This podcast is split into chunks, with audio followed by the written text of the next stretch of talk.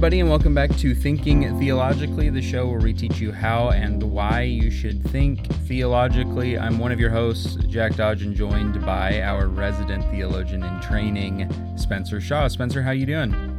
Tired. I'm I'm assuming you're tired too, so that makes I am also tired. so nobody This episode almost didn't happen. n- nobody judge us for the content and clarity of this episode. Even though this is one I've been looking forward to doing for a long time, but um, give us a little grace. That's a biblical concept if you didn't know. Uh, Yes, so I think we've talked about it, in fact. So give us a little grace. yeah, we're we've been building up to this, and we're both really tired when recording it. So it could be like, could be like the uh, the movie series. Builds and builds and builds, or some book series just builds and builds, and you hope that are they going to deliver on all these plot lines? Are they going to tie everything up in a nice, neat little bow, Maybe, maybe Uh, not. or is it just a cash grab?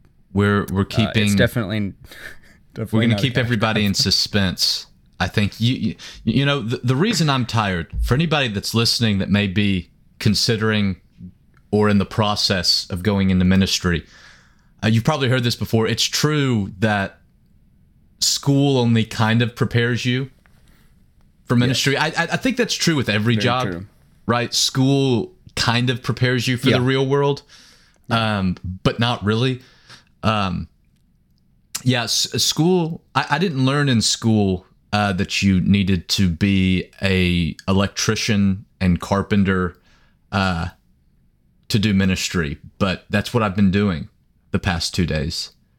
Um, is You should have so known if, the if- carpentry thing.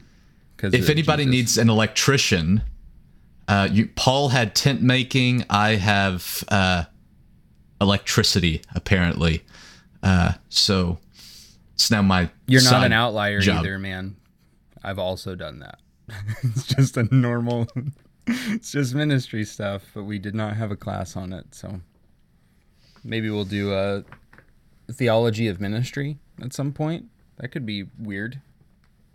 I took an entire class called Theology of Ministry, so I've got plenty of. Okay, so I've not so written a theology of ministry, so uh, yes, Sweet. I like Okay, it. well, maybe we'll do that at some point when we're less tired. And we'll have to build up to that one too. Uh, this episode today, as you've already seen in the title, is Did the Father abandon Jesus on the cross? We're asking a question uh, and tackling kind of a uh, an, an established idea, uh, but we're using the foundation of several of the last episodes that we have recorded uh, to answer this question, and the an- our answer may be different than the. I guess we'll say what is what is typical, at least typical of the last couple generations or so. I actually don't know how long the the classical explanation has been around. Uh, long enough to be called the classical explanation, I suppose. But maybe not always the explanation. I don't know if Spencer knows the answer to that or not. I but uh, here's. I do not. I do know it's been around for a while in some form. Um, I'm. I don't know. I, I. I honestly don't think that the answer we're going to give has been around for all that long because it's kind of built on uh, some on other things that we've talked about, ways which aren't of- like new to us either, right? of thinking about theology but anyways no i but it is it has been long enough like you said to be considered classical uh so Yeah. And the big important part of that is since the answer we're giving is based on previous episodes, like the last, like the last four, I think so. We'll cover those in a little bit. Um, but you should go back and listen to those episodes if you have not been keeping up with us. Those things are important. Uh, starting with theories of atonement and then working your way Four. to this one. Yeah, four episodes. four. I went back and looked. to this one. Um, starting with theories of atonement, which I believe is the first of those, and then working your way up to this one, you'll be all caught up to speed. And have the same foundation, at least understanding that we're going to work off of today. Uh, you can find all those on iTunes as well as anywhere else that you get your podcasts. And as always, uh, we welcome comments, questions, even criticisms uh, to our email at strongchurchministries at gmail.com. Or you can get a hold of Spencer or myself on Facebook, and you can get a hold of Spencer on Twitter as well, though you have a lot less characters to work with. And so at that point, it's probably just criticism, and that's fine with me. So. Uh, we're going to ask the question to the Father It'll be good exercise and good writing. You've got Yeah. to be concise. Jesus? Yes, very succinct and to the point. Uh, did the Father abandon Jesus? Well, speaking of succinct and to the point, uh, we don't promise to be brief or simple on this one like we did the last episode. So I don't think we actually were on the last episode, but I don't think we were either. Uh, did the Father abandon Jesus on the cross? This question comes out of uh, the text of Matthew 27 and verse 46, a passage that you're probably familiar with, but we'll go ahead and read that uh, for purpose of uh, reminder here. And about the ninth hour, Jesus cried out with a loud voice, saying, Eli, Eli, lema sabachthani, that is, My God, my God, why have you forsaken me? I almost assuredly did not read the Aramaic properly there, but that is okay. Uh, that's the passage that we're talking about. Uh, my God, my God, why have you forsaken me? What does that mean? The classical explanation that we referred to just a little while ago uh, was that Jesus bearing in his body all of the sins of everybody up to that point, the sins that follow from that point, etc.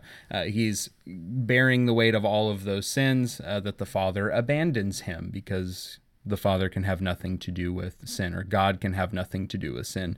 Sin separates us from God. Jesus being covered in sin separates him from the Father. That is the classical way of explaining that. Uh, that's not to say that that's the way that everybody explains it, but I think Spencer will agree with this that uh, both of us. I mean that that's that's what we've heard. The, the that's the explanation I've been given almost always. that's almost the only explanation that I've ever heard uh, given when this particular passage is talked about. Within our circles anyway. So, uh, so there may be other things that are out there. You may be coming to this going, "No, I don't think so. Here's why." Uh, because you've heard different things from your circle. Uh, but we're going to try to provide an answer based on, again, the foundation of these last four previous episodes building up to this one. Uh, we we think the answer will be good. We're going to look a little bit at some of the uh, Old Testament quotation that is how that this verse houses and lean on all of the theo- theological stuff that we have done in the previous episodes to get there. So, a nice little exercise in uh, theological thinking. Uh, I'm going to turn it over to Spencer. Uh, what he's going to do is, I don't know, quote unquote, briefly uh, recap the last four episodes that got us to this point that have been building up to this question. Uh, Spencer, give us those uh, reminders of the various theological things that we've covered up to this point. Yeah, so I, I like what you said a minute ago about uh, us thinking theologically about this question, which is the title of our podcast, anyways. But I think what we're doing, and, and I've said this in a couple of other episodes, but I think this one, maybe more than anything that we've done, is a case in point of what it looks like and what it means and how we begin to think theologically, how we begin to connect different theological concepts, different areas of theology together uh, to figure out what's going on in a passage such as this. What what does it mean for God to forsake Jesus, and how do we begin to bring these different topics together to address and understand this question? And that's in essence what it means to think theologically. Um, and so, s- some of those theological points that I want to remind us of goes all the way back to four episodes ago when we talked about theories of atonement. We asked the question, what really happened on the cross? And I argued that the the best way to think about and to explain what Jesus actually did on the cross kind of if you've listened to that one I presented it as kind of the overarching theory that there are other theories other explanations that we need to make but I want to fit them all underneath this kind of larger umbrella theory if you will and for me that's Christus Victor that is Christ claimed victory over the powers of sin and death. At the cross, Jesus faced the full weight of sin, the full consequence of sin being death. And through the resurrection, Jesus conquered death. He conquered sin. He defeated it and became the victor. Uh, you can even think about that as the kingdom of sin versus the kingdom of God. When Jesus was raised, he he God's kingdom conquered the kingdom of sin, providing salvation to all the citizens of the kingdom of God. And so when you read, particularly the Gospels, Jesus likes kingdom language. It's all over the place. Uh, kingdom is a theological theme in all four of the Gospels, some more explicitly than others. You know, Matthew, we think of kingdom of heaven occurs time after time after time after time. Uh, kingdom refers occurs a lot in Mark too. Um, Mark's just shorter, so you don't see it quite as much because of that reason. Honestly, I think if Mark was longer, you'd see it just as much as you do in Matthew. But Jesus likes that kingdom language and how to become and how to live as a part of the kingdom because salvation is found in the kingdom. And so that was the argument that we made about atonement. And, I want to just put that back in our minds, and we're going to come back to how the way that I would explain how God forsook or how God abandoned Jesus as fitting very well with that idea of Christus Victor. But then we moved on to talk about the necessity of Jesus being fully human and the necessity of Jesus being fully God. Uh, we talked about how Jesus needed to be fully human because the problem of sin is humanity's problem. God was trying to save the human being and not just part of the human being, but the entire human being. Uh, our body, mind, and spirit. That's the whole idea of the resurrection. Our full selves are going to be resurrected, they're going to be changed, they're going to be renewed. And so, because of that, a human being was needed to save the entire human being. I said a spirit could save a spirit. So, if all God wanted to do was save the spiritual part of us, there didn't need to be an incarnation. But the necessity of the incarnation is God wants to save all of us, including our bodies. And an important thing about that, and we didn't get into it too much, and I wish we had when we were talking about the necessity of Jesus being fully human.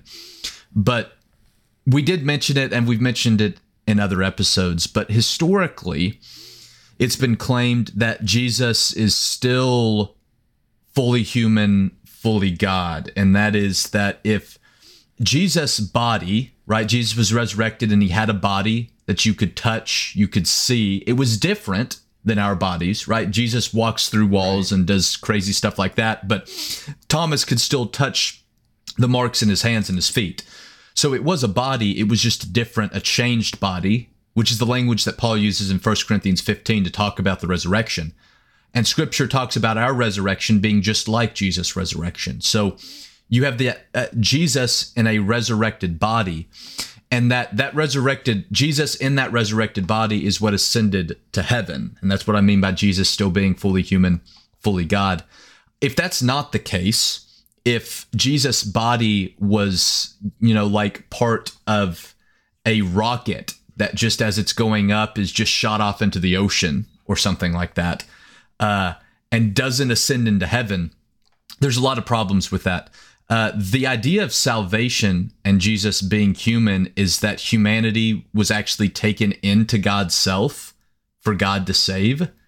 And so the idea of Jesus ascending as fully human, fully God is humanity being taken into God to be saved by God.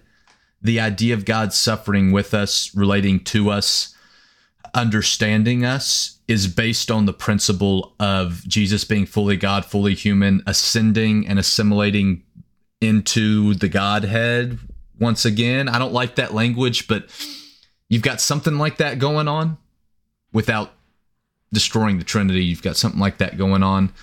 Um, sure. But it's also been argued throughout history, which I think is a crucial point, that if you can separate the God part from the human part in Jesus, then you can also separate salvation found only in God from humanity.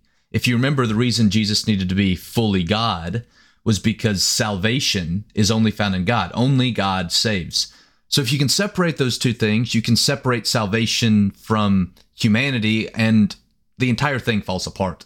Which is why Jesus needed to be fully God and fully human in a way where Jesus' nature as God and nature as human are brought together and they become one, as not to be separated.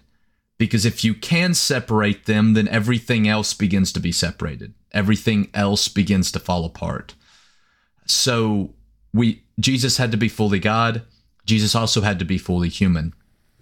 And that led us in the last episode to talk about the Trinity. Because if Jesus is fully God, then that means that Jesus is fully a part of the Trinity. And with Jesus being a part of the Trinity, we talked about we have to talk about the Trinity in a way where we talk about God's threeness and God's oneness without destroying either. That yes, God is three, but God is also one. And so tr- trying as difficult and really as impossible as it is to balance those two things of God being three and God being one.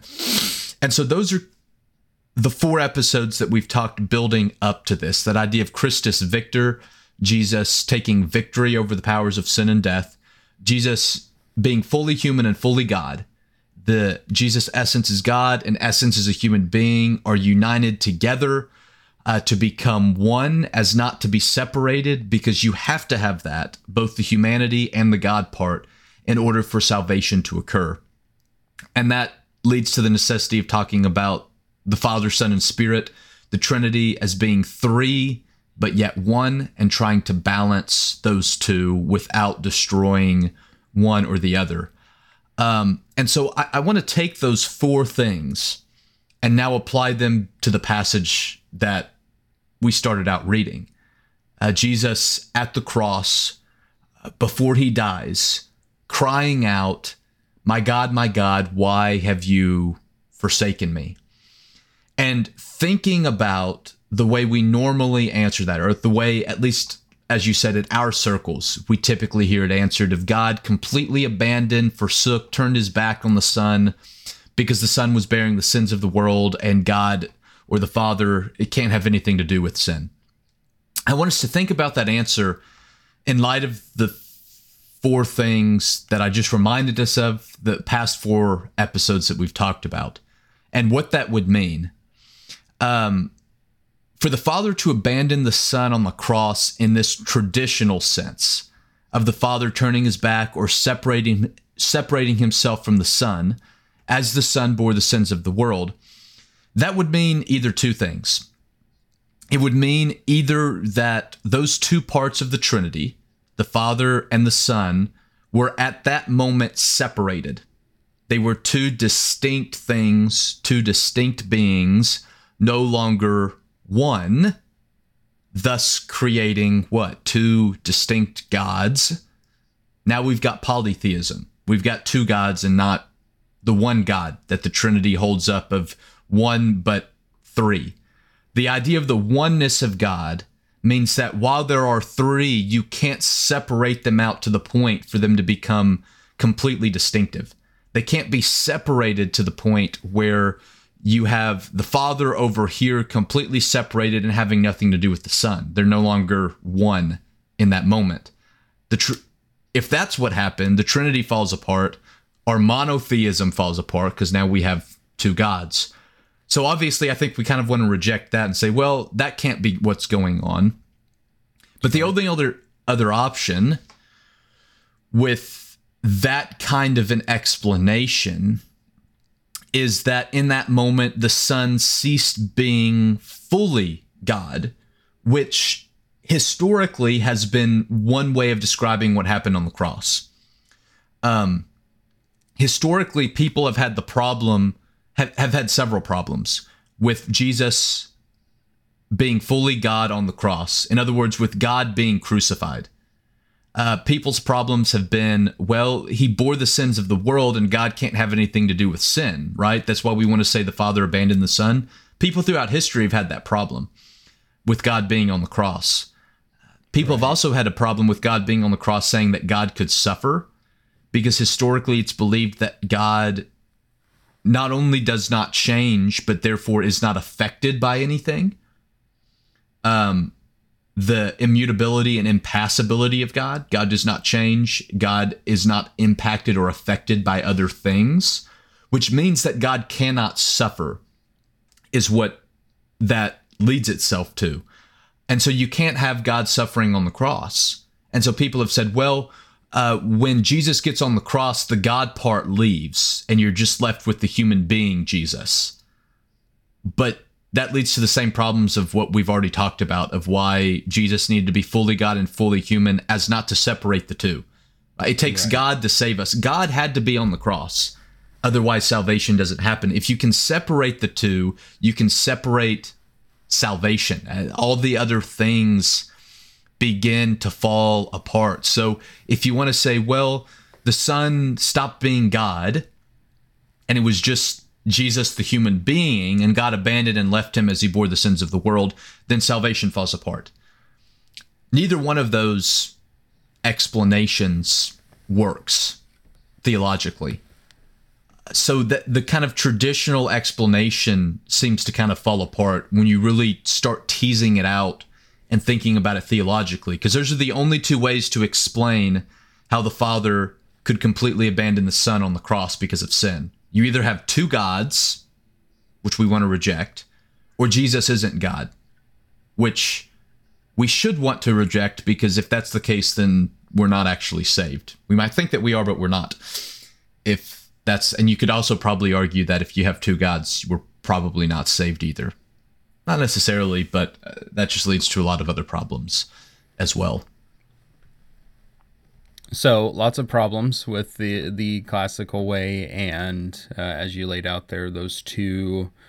Uh, here are the, the logical paths you need to go down and the problems that exist uh, with them. Uh, one of those uh, in particular, and I think we've said this before, though we haven't addressed it specifically, uh, but the just being Jesus in the flesh uh, and the God part leaving is very Gnostic and something that they that they had to deal with, that John especially had to deal with there uh, for a while within our New Testament. So that that problem has already been, or that that idea has already been addressed a number of times by those uh, long, long ago. Uh, okay, so don't be Gnostic. Don't be Gnostic. Unfortunately, uh, most of us are Gnostic. Uh, yes, but that's and, a different that would episode. Be a good episode. That would be good. We'll do an episode on Gnosticism, modern Gnosticism. I've got a whole thing Sweet. about it. I've told my congregation they were bored to sleep. Nobody knew what I was talking about, but I've got some notes somewhere. Sweet. Well, we can do it. we'll do that one. Okay, so we have our our reminders, the the episodes leading up to this, and how all those things fit together. We're going to add on top of that uh, the original context of uh, what we read out of Matthew 27 and verse 46, and that is Psalm 22. So we're going to bring in uh, an Old Testament text and how the readership of Matthew, the, the original audience, would have understood what was happening there uh, based on their understanding of, of Psalm 32 as well. Uh, I think Spencer 22. is going to read through you know, Psalm 22. You said 32. I said. Numbers are. Um, we're tired. Did we say that? Uh, Psalm 22, 2 2. Uh, I believe you're going to read through all of that. Is that correct? Yes. Okay. Uh, he's going to read through that, give us the original context, and we'll go from there. It's kind of uh, lengthy. Um, so I'm, but I, I do think it's important for us to see the entire context because when most of us probably know, and and maybe you don't. Maybe this is the first time that you're hearing that when Jesus says, "My God, my God, why have you forsaken me?" He is quoting from the Old Testament, from Psalm 22. This isn't just on Jesus' lips, but he's quoting scripture. And the important thing about that is when anybody in the New Testament quotes from the Old Testament, they're generally, and I would say they're always wanting to encompass with that quotation the entire context of where that's taken. They're not just cherry picking a verse and saying, well, this verse would sound good here, or this verse uses the same words that I'm using, so I'm going to quote it. Uh, sometimes we have the tendency today to do that in preaching and teaching, just finding a verse that uses yeah. The same language or is talking about the same subject and saying, well, I'm going to bring that and kind of make it say whatever I want it to say to make whatever kind of point I want to. That's not what the authors of scripture do. People throughout history have accused Paul of doing that, but it's fascinating when you look at the quotations that Paul makes and you go back and read them in their original context, how always the entire context is the exact thing that Paul's talking about, or the exact point that Paul is making, or connects with the overarching theme that Paul is presenting in whatever letter it may be that we're reading. And the same thing is true with Jesus.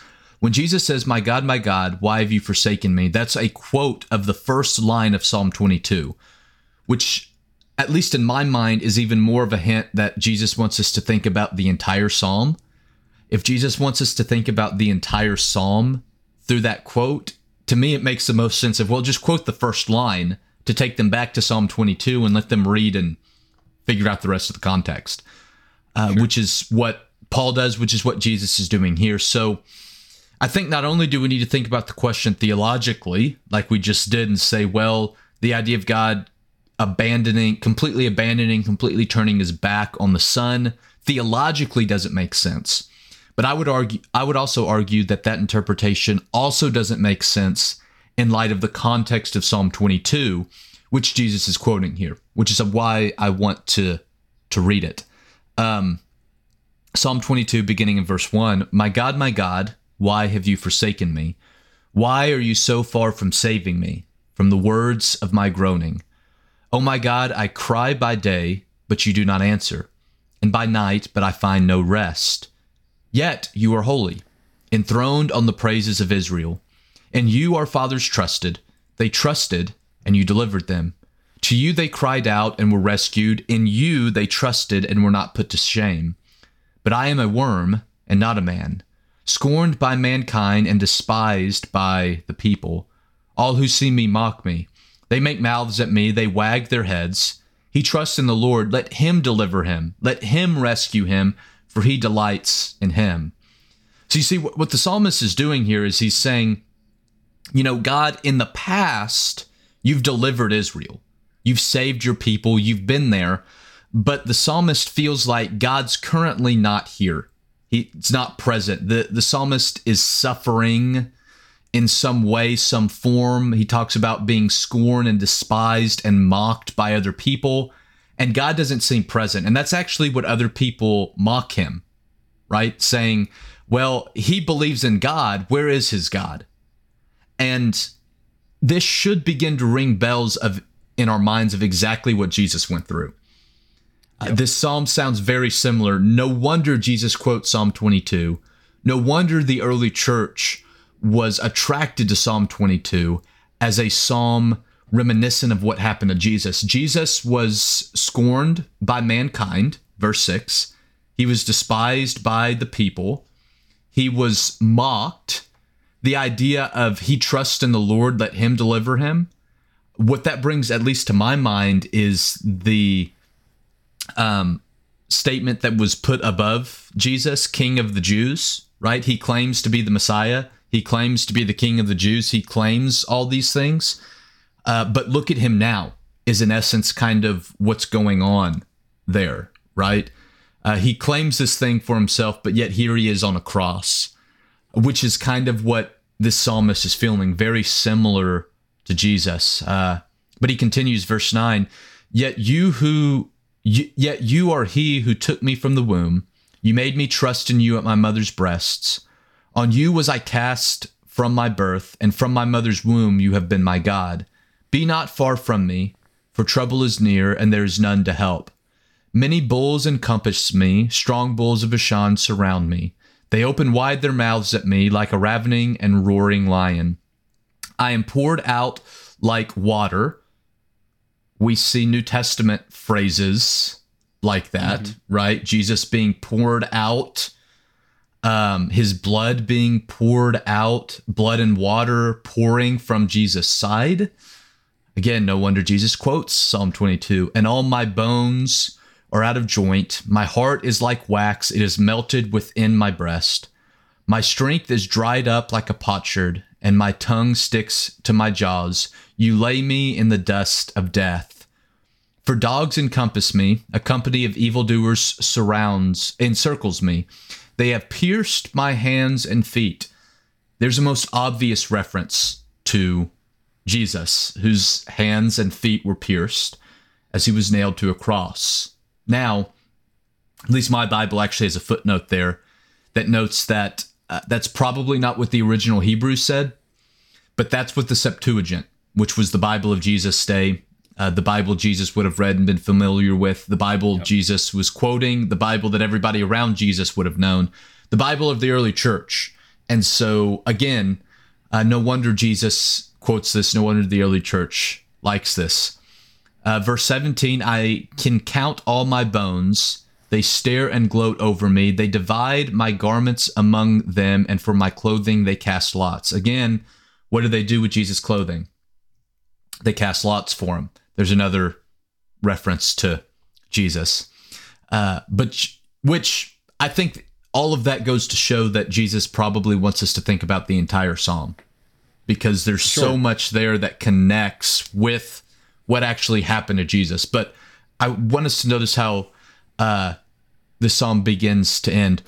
Verse 19, But you, O Lord, do not be far off. O you, my help, come quickly to my aid. Delivered, deliver my soul from the sword, my precious life from the power of the dog. Save me from the mouth of the lion. You have rescued me from the horns of the wild oxen. Notice verse 21 is where the psalm begins to change you have rescued me, right? The psalmist has been crying out, God, do not forsake me, do not be far from me. All these bad things are happening to me. Help me. And now God has. You have rescued me. Verse 21. Now notice the shift after God rescues him. Verse 22 I will tell of your name to my brothers. In the midst of the congregation, I will praise you. You who fear the Lord, praise him. All you offspring of Jacob, glorify him and stand in awe of him all you offspring of Israel. For he does not despise or abhor the affliction of the afflicted, and he has not hidden his face from him, but has heard when he cried to him. From you comes my praise in the congregation, my vows I will perform before those who fear him. The afflicted shall eat and be satisfied, those who seek him shall praise the Lord. May your hearts live forever. All the ends of the earth shall remember and turn to the Lord, and all the families of the nations shall worship before you. For kingship belongs to the Lord, and he rules over the nations. All the prosperous of the earth eat and worship. Before him shall bow all who go down to the dust, even the one who could not keep himself alive. Posterity shall serve him. It shall be told of the Lord to the coming generation. They shall come and proclaim his righteousness to a people yet unborn, that he has done it. Notice how the psalmist says that the Lord has saved him, and then what does he do? He begins to praise him before all the congregation. He calls all of Israel to praise and worship God because of the way that God has delivered him. And it even ends with saying all nations and even generations that have yet been born will hear of how God has rescued and saved him, which again is reminiscent of the story of Jesus, right? Jesus dies, but what happens? He's raised. God delivers him. God uh, saves him. Uh, God raises him from the dead. Uh, Jesus, as God, is able to conquer those powers of sin and death. And so, what happens as a result? People praise and worship. All nations are called to praise and worship because Jesus died but was raised that story of how God resurrected Jesus is still being told today to generations that were yet born when Jesus first uttered the first line of this psalm My God, my God, why have you forsaken me? In other words, in this psalm begins with My God, my God, why have you forsaken me? But the time by the time that it ends, we see that the psalmist uh that we we see that God never actually forsook the psalmist, that God was actually there the entire time. At the beginning, the psalmist can't understand where God is, why this is going on, why he's suffering. And so he says, You know, God, where are you? Why aren't you here? But eventually, God saves him.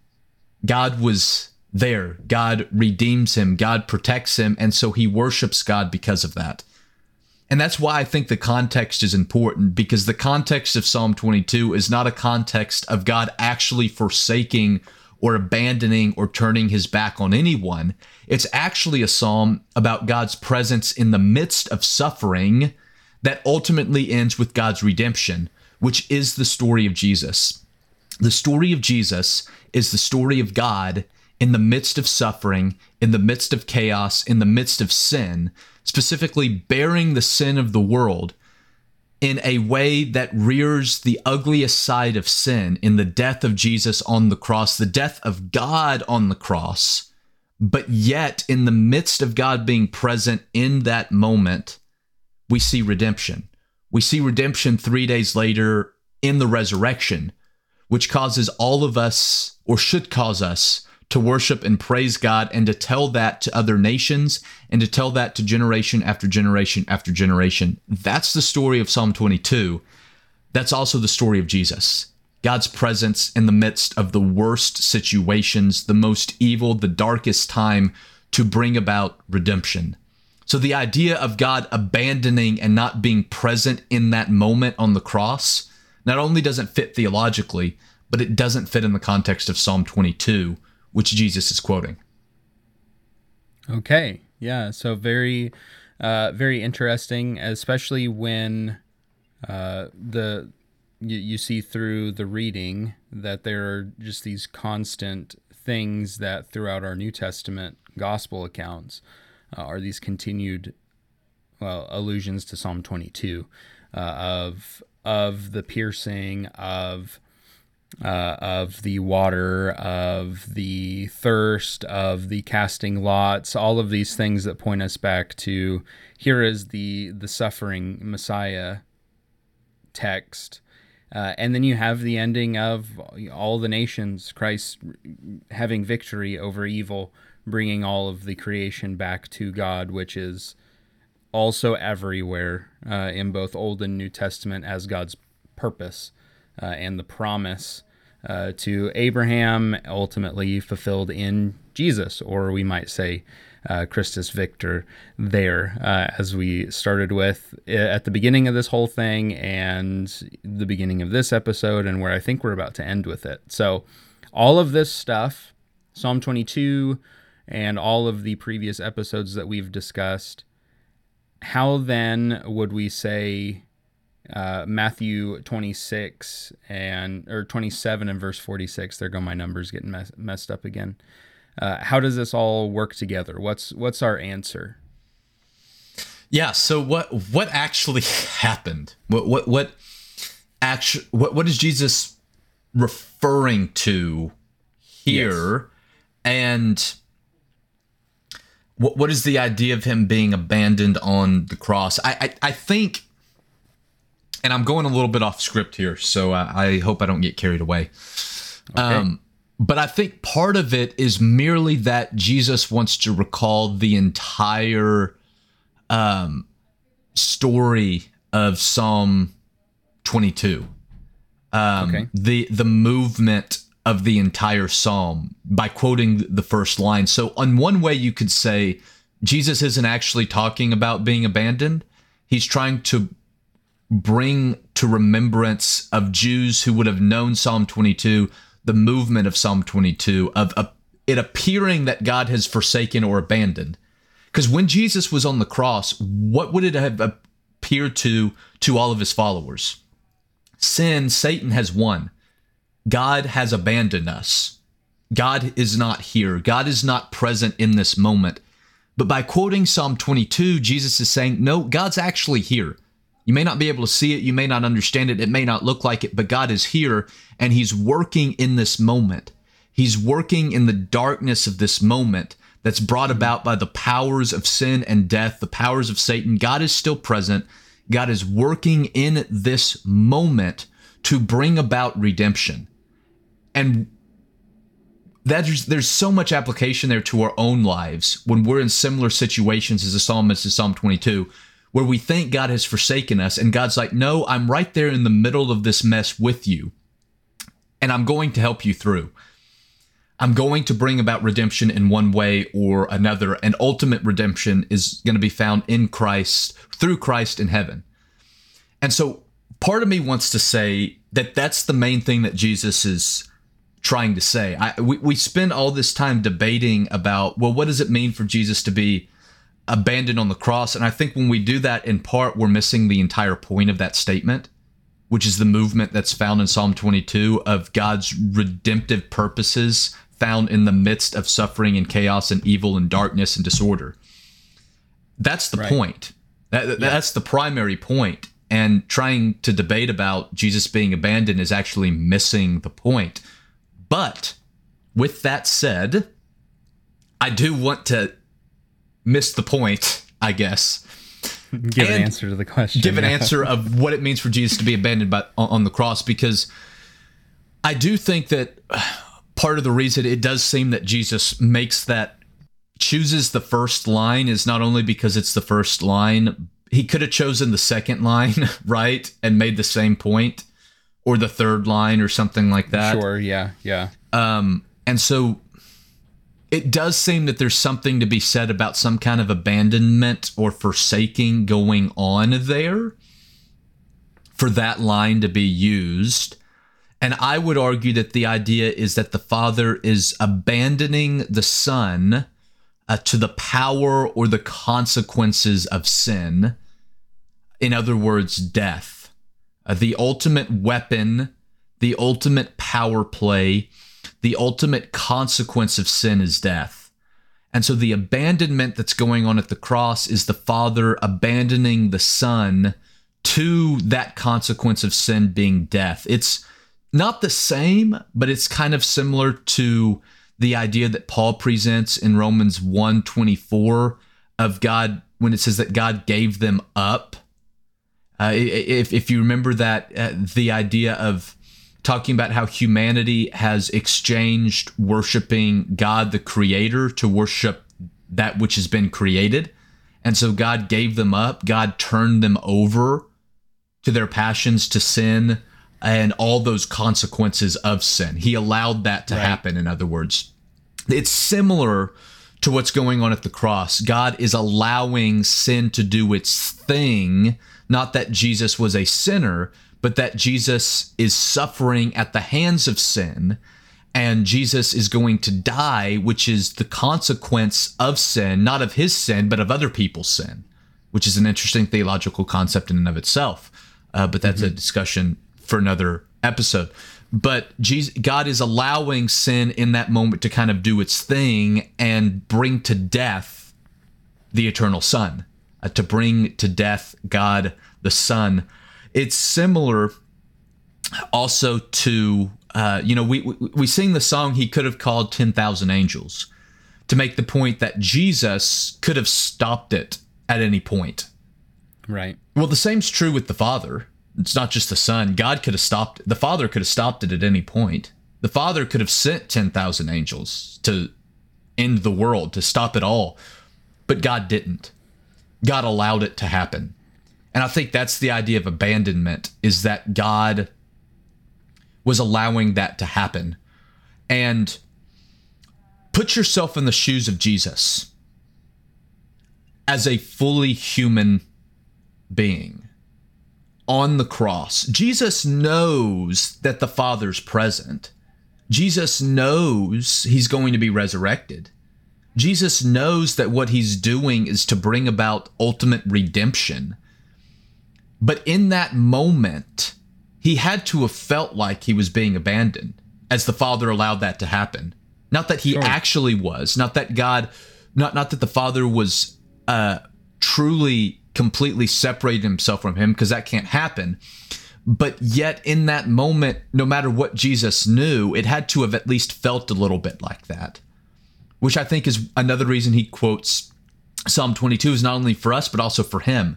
Psalm 22 is a reminder that it might feel like that right now, but there's something greater happening. God is hmm. working in a greater way than what it might feel like in that very moment. I think it might have actually been partly a reminder for Jesus himself. I mean, j- just think about when Jesus was in the garden and he asks if there's any other way, let's do that. J- Jesus knew that there wasn't another way. He knew that was the plan. That's the human agony side of Jesus not wanting to go through it, even though he knew he had to. I think we see that at the cross uh, when Jesus quotes this. So I would argue what's going on here is that as the Son bears the sins of the world on the cross, he is suffering at the hands of the power and the consequences of sin, being specifically death, being a direct result of sin. And so the Father, quote, abandons or, quote, forsakes the Son, in that the Father did not save the Son or prevent the Son from suffering from these consequences. He did not prevent or save the Son from death because by facing the power and consequences of sin, by facing death and conquering that power, conquering that consequence, conquering sin and death through the resurrection, the Son thereby defeats sin. There's where the Christus Victor idea comes back into play. God allowed the Son to suffer in that way because through the resurrection of the Son, that power is therefore conquered for, as Paul says, all those who are in Christ Jesus get to celebrate in that conquering of sin and death. Two things to say as we bring this episode to a close. Thing number one is if you are a preacher, you're welcome because uh, this is a great this is a great text for a sermon. Maybe so, my sermon next week. I've got a long that. week, so this is a, very, yeah. There you go. Yeah, maybe mine now too. Thanks, thanks very much. Uh, thing number two, uh, and what Spencer began there with. Glad you went off off script for this because I think that's a very important point, not just to the subject matter we were talking about today, but the overall subject matter that we talk about every time, which is the thinking theologically part of this. Uh, and you said, don't miss the point. Uh, we can overanalyze to the point of completely missing, as somebody said today on Facebook that I saw, be a seeker, but don't seek yourself into oblivion. Uh, sometimes you can find an answer, and it's that, and that's the answer. And stop there. Don't be obsessed with new or more or whatever. Sometimes you find an answer and there's the answer. And the Psalm 22 passage laying out uh, God, where are you? Which is a question that so many fully human people ask throughout the Old and New Testament, feeling like God is not there when He actually is working in a way that they would not understand. Uh, it would make sense that that same thing is going on with Jesus, there being fully human Himself uh, but through facing that, he conquers it and allows us to conquer those things alongside him. So, uh, very good episode. I'm glad you went off script. I would say go off script more. You know, but I don't know that I want to encourage that every. I had the, but today epitome it was good. of an off script moment Sunday. We were having a little our devotional that we have at the very end of everything that we do on Sunday morning and I was talking to some people in the back about class, about the Sabbath, and got so excited about the Sabbath, I just changed my devotional 30 seconds okay. before we started to talk about the Sabbath. Uh, so sometimes it works, a lot of times it doesn't. And I'm sure, just like the Sabbath, everybody was quite excited to rest uh, afterwards, like we are, being very tired. Good episode, I think, regardless. Uh, and uh, I, we want to hear from you as to whether you agree with that sentiment or not. Uh, send us questions, especially about this episode or any of the episodes leading up to it, uh, about atonement, about Jesus being fully God and fully human, about Trinity.